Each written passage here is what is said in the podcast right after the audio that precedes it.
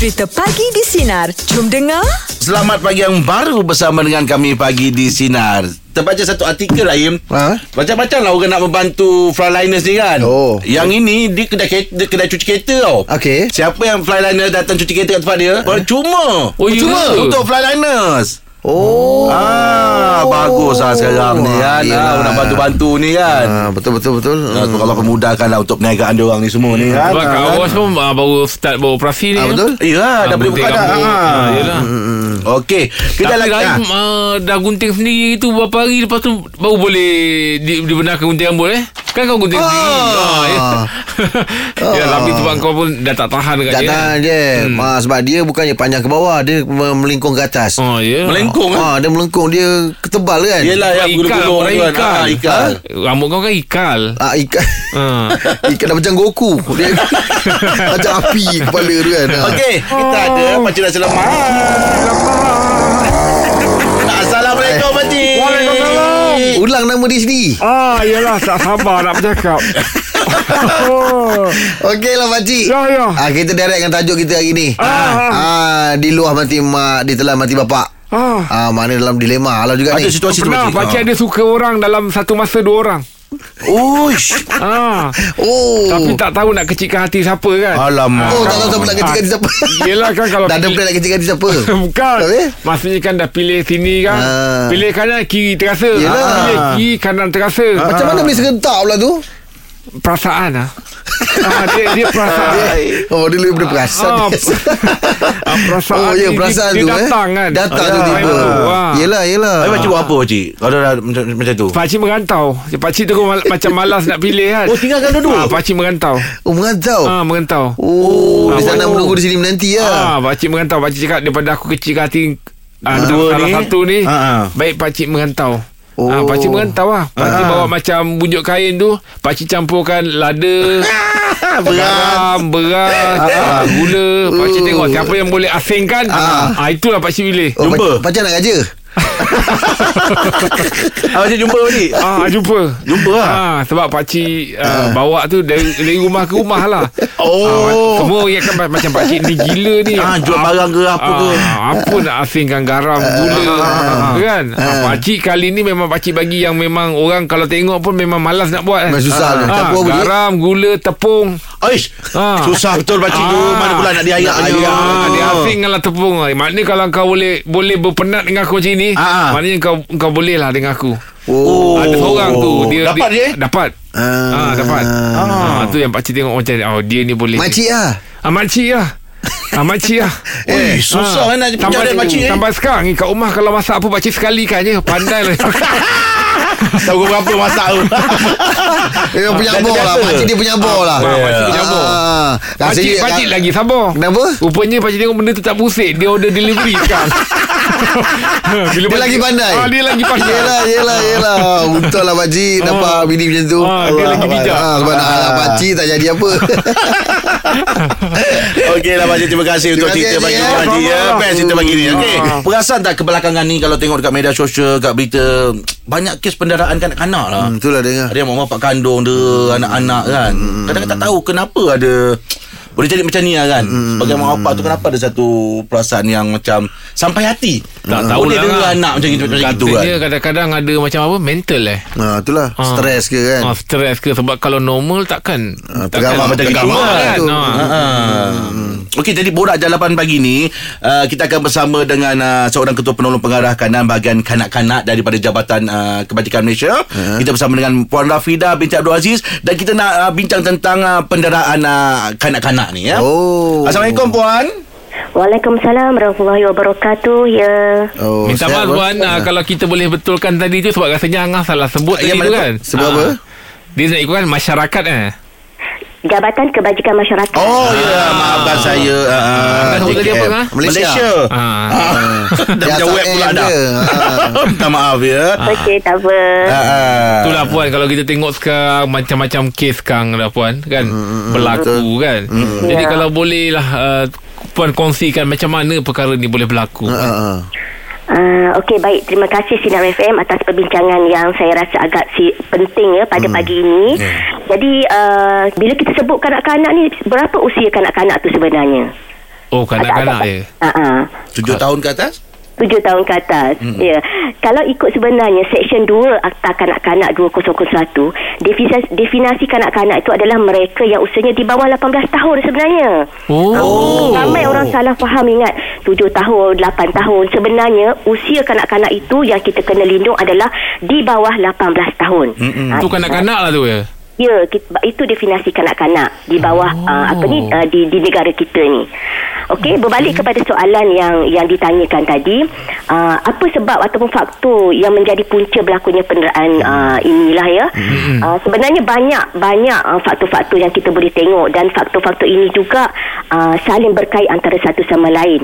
Jadi kalau saya boleh kongsikan uh, statistik JKM ya untuk tempoh 3 tahun, uh, faktor utama yang berlaku pada hari ini adalah uh, perbalahan keluarga ataupun pergaduhan keluarga.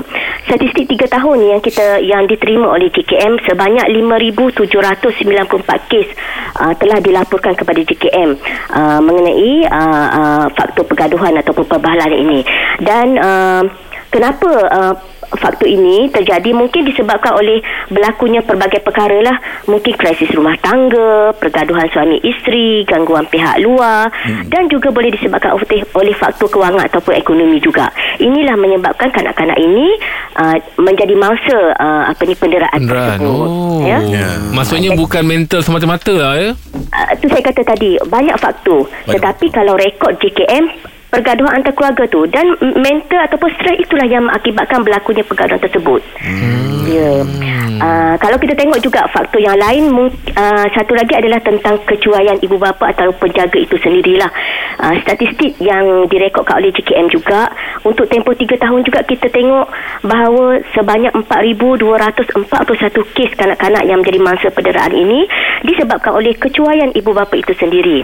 Jadi faktor kecuaian ini mungkin kita tengok beberapa uh, aspek lah antaranya macam uh, kes-kes yang lepas kita tengok kanak-kanak ditinggalkan dalam kereta hmm. sehingga berlakunya kematian hmm. uh, terjatuh dari eskalator di pusat beli belah hmm. jatuh bari bangunan ataupun kanak-kanak ini dibiarkan uh, pergi ke kedai ataupun ke pasar malam tanpa pengawasan orang dewasa. Oh, Ini juga menjadi faktor kepada kecuaian ibu bapa yang menyebabkan berlakunya uh, penderaan ataupun perabaian kanak-kanak itu sendiri. Oh, ya. okey. Ah. Okey, Bodak Jalapan kita masih lagi bersama dengan Puan Rafida selaku Ketua Penolong Pengarah Kanan bahagian kanak-kanak daripada Jabatan Kerajaan dan Masyarakat. Dan topik kita pagi ni ialah Jabatan Kebajikan Masyarakat. Jabatan Kebajikan Masyarakat.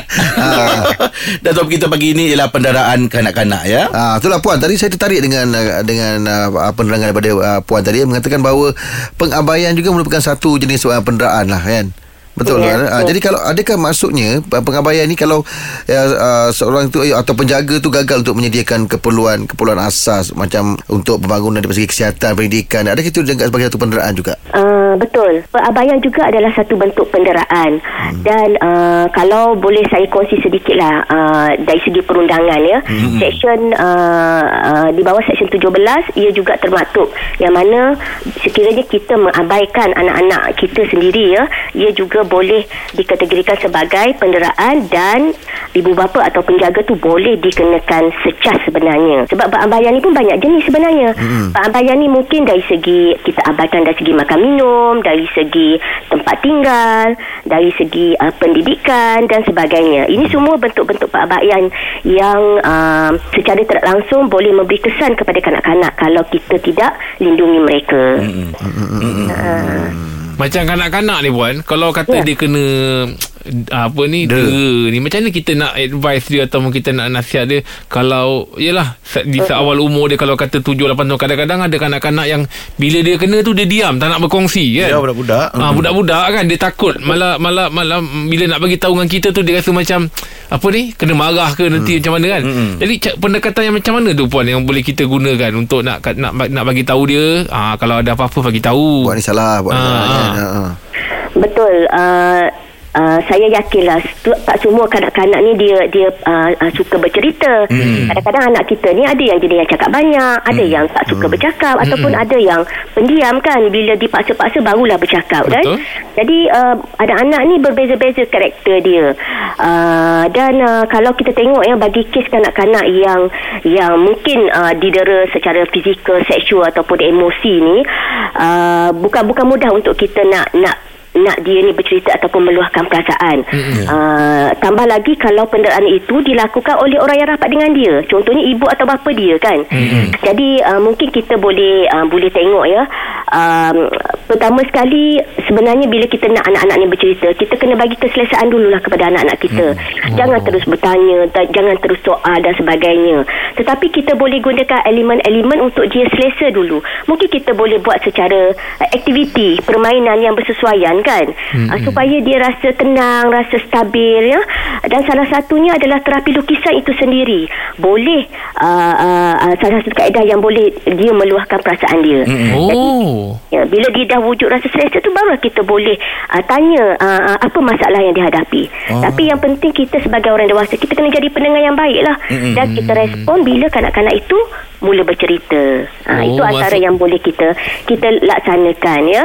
Uh, dan penting juga untuk saya kongsi sebenarnya kita tak boleh nak buat penghakiman apa yang diceritakan oleh anak-anak. Mm-hmm. kadang-kadang kita ni orang dewasa suka kita bila anak tu bercakap kita terus kata alah kau ni bohong lah tipu lah kan. Mm-hmm. jadi ini menyebabkan kanak-kanak ni dia tak minat lah nak bercerita dengan Yelah, kita. betul lah tu. Ah, ya Oh, Ya, dan satu lagi pa- pada saya lah saya nampak sebenarnya kadang-kadang kita tak perlu tengok tak perlu bertanya pun kita dah boleh tahu juga perubahan ataupun tingkah laku anak-anak ni ya. Um, contoh kalau penderaan seksual. Anak-anak ni kalau didera secara seksual Dia boleh mempamerkan keadaan Ia tertekan ya Dari segi perubahan emosi. Mungkin dia menangis tanpa sebab Mhm. Dia jadi nak uh, Sukar untuk nak nak nak nak berenggang dengan orang yang rapat dengan dia, Hmm. jadi marah. Kalau Aduh. tidur tu mungkin dia akan uh, mimpi yang buruk-buruk ataupun dia mungkin terkencing tengah malam. Hmm. Uh, ini semua kita boleh nampak simptom-simptom yang yang kita rasa uh, ada yang tak kena pada kanak-kanak itu.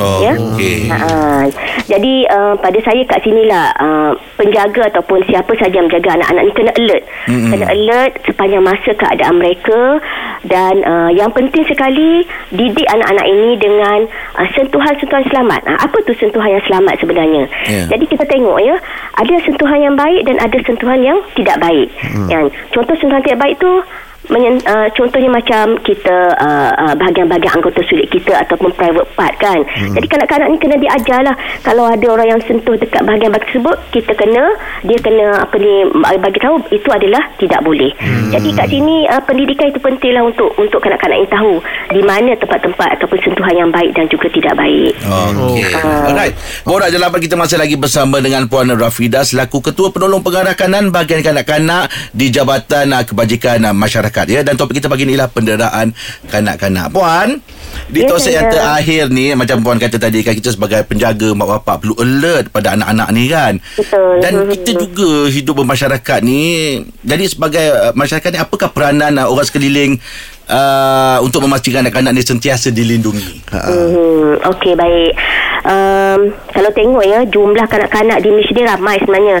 Satu per tiga daripada bilangan keseluruhan penduduk negara kita adalah kanak-kanak. Ha-ha. Dan mereka ni memang aset negara yang sangat penting yang akan menerajui negara kita pada masa akan datang kan. Hmm, betul. Jadi uh, pelindungan untuk kanak-kanak ni dia memang dah termaktub di bawah Perlembagaan, Perlembagaan, Perlembagaan Malaysia, hmm. Akta Kanak-Kanak dan juga Konvensyen mengenai hak kanak-kanak yang kita telah pun uh, tanda tangan negara kita tanda tangan. Jadi uh, Perseteruan sosial ni sangat memainkan peranan penting untuk memastikan kanak-kanak ini berada dalam keadaan yang selamat ya.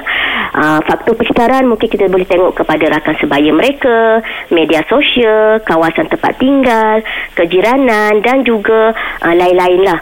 Jadi dalam masyarakat sebagai sebuah masyarakat ya kita kena kena uh, berpegang uh, bahawa tiada sesiapa yang harus didera terutamanya kanak-kanak. Mm-hmm. Jadi kita sebagai uh, jiran, sebagai rakan sekerja ya, keluarga, kita memainkan peranan kita. Mm. In fact sebenarnya uh, section uh, section uh, 29A ya, Akta Kanak-kanak 201 memperuntukkan sesiapa sahaja boleh melaporkan kes-kes penderaan kanak-kanak ini ya. Mm. Uh, dan pelaporan ini boleh dibuat sama ada kepada pihak polis ataupun kepada hospital terus memba- untuk bawa kanak-kanak ni mem- pemeriksaan dan juga rawatan kalau disyaki dia dera. Hmm. Jadi uh, pada masa ini masyarakat kena beranilah kena tampil. Banyak orang macam takut ya hmm. bila bila uh, nak lapor tu ah, saya tak beranilah sebab nanti saya kena dipanggil lah itu ini kan. Hmm. Tapi kita kena berani tampil untuk bantu. Yang penting kita kena ada rasa tanggungjawab untuk membantu. Hmm. Jadi dekat sini uh, uh, Jake, Rahim dan juga Anga hmm. uh, saya ingin berkongsi yang kita di PWKM ada mempunyai talian iaitu talian kasih ya. Hmm. Talian ini beroperasi 24 jam sehari untuk memberi perkhidmatan hmm. kalau sekiranya uh, ada aduan uh, nak mengadu nak me- melapor berkaitan dengan isu-isu penderaan kanak-kanak ni boleh hubungi talian kasih ini. Jadi talian kasih ini boleh dihubungi sama ada terus panggilan ke 15999 hmm. ataupun boleh juga secara WhatsApp ya ke talian 019 2615 999. Ha, saya ulang lagi.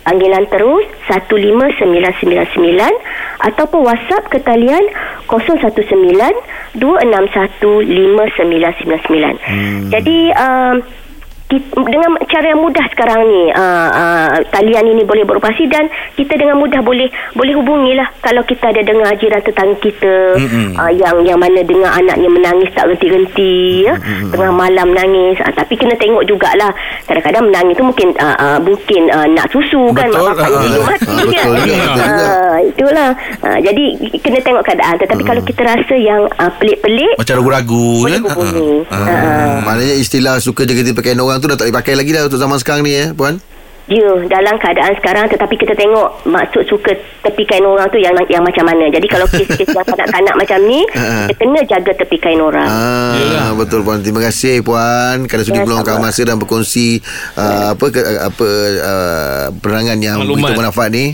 Ah. Baik, uh, terima kasih jugalah atas atas uh, sedikit perbincangan walaupun mungkin banyak lagi yang nak diceritakan sebenarnya. Betul betul. lah. Kita pun banyak soalan sebenarnya ni.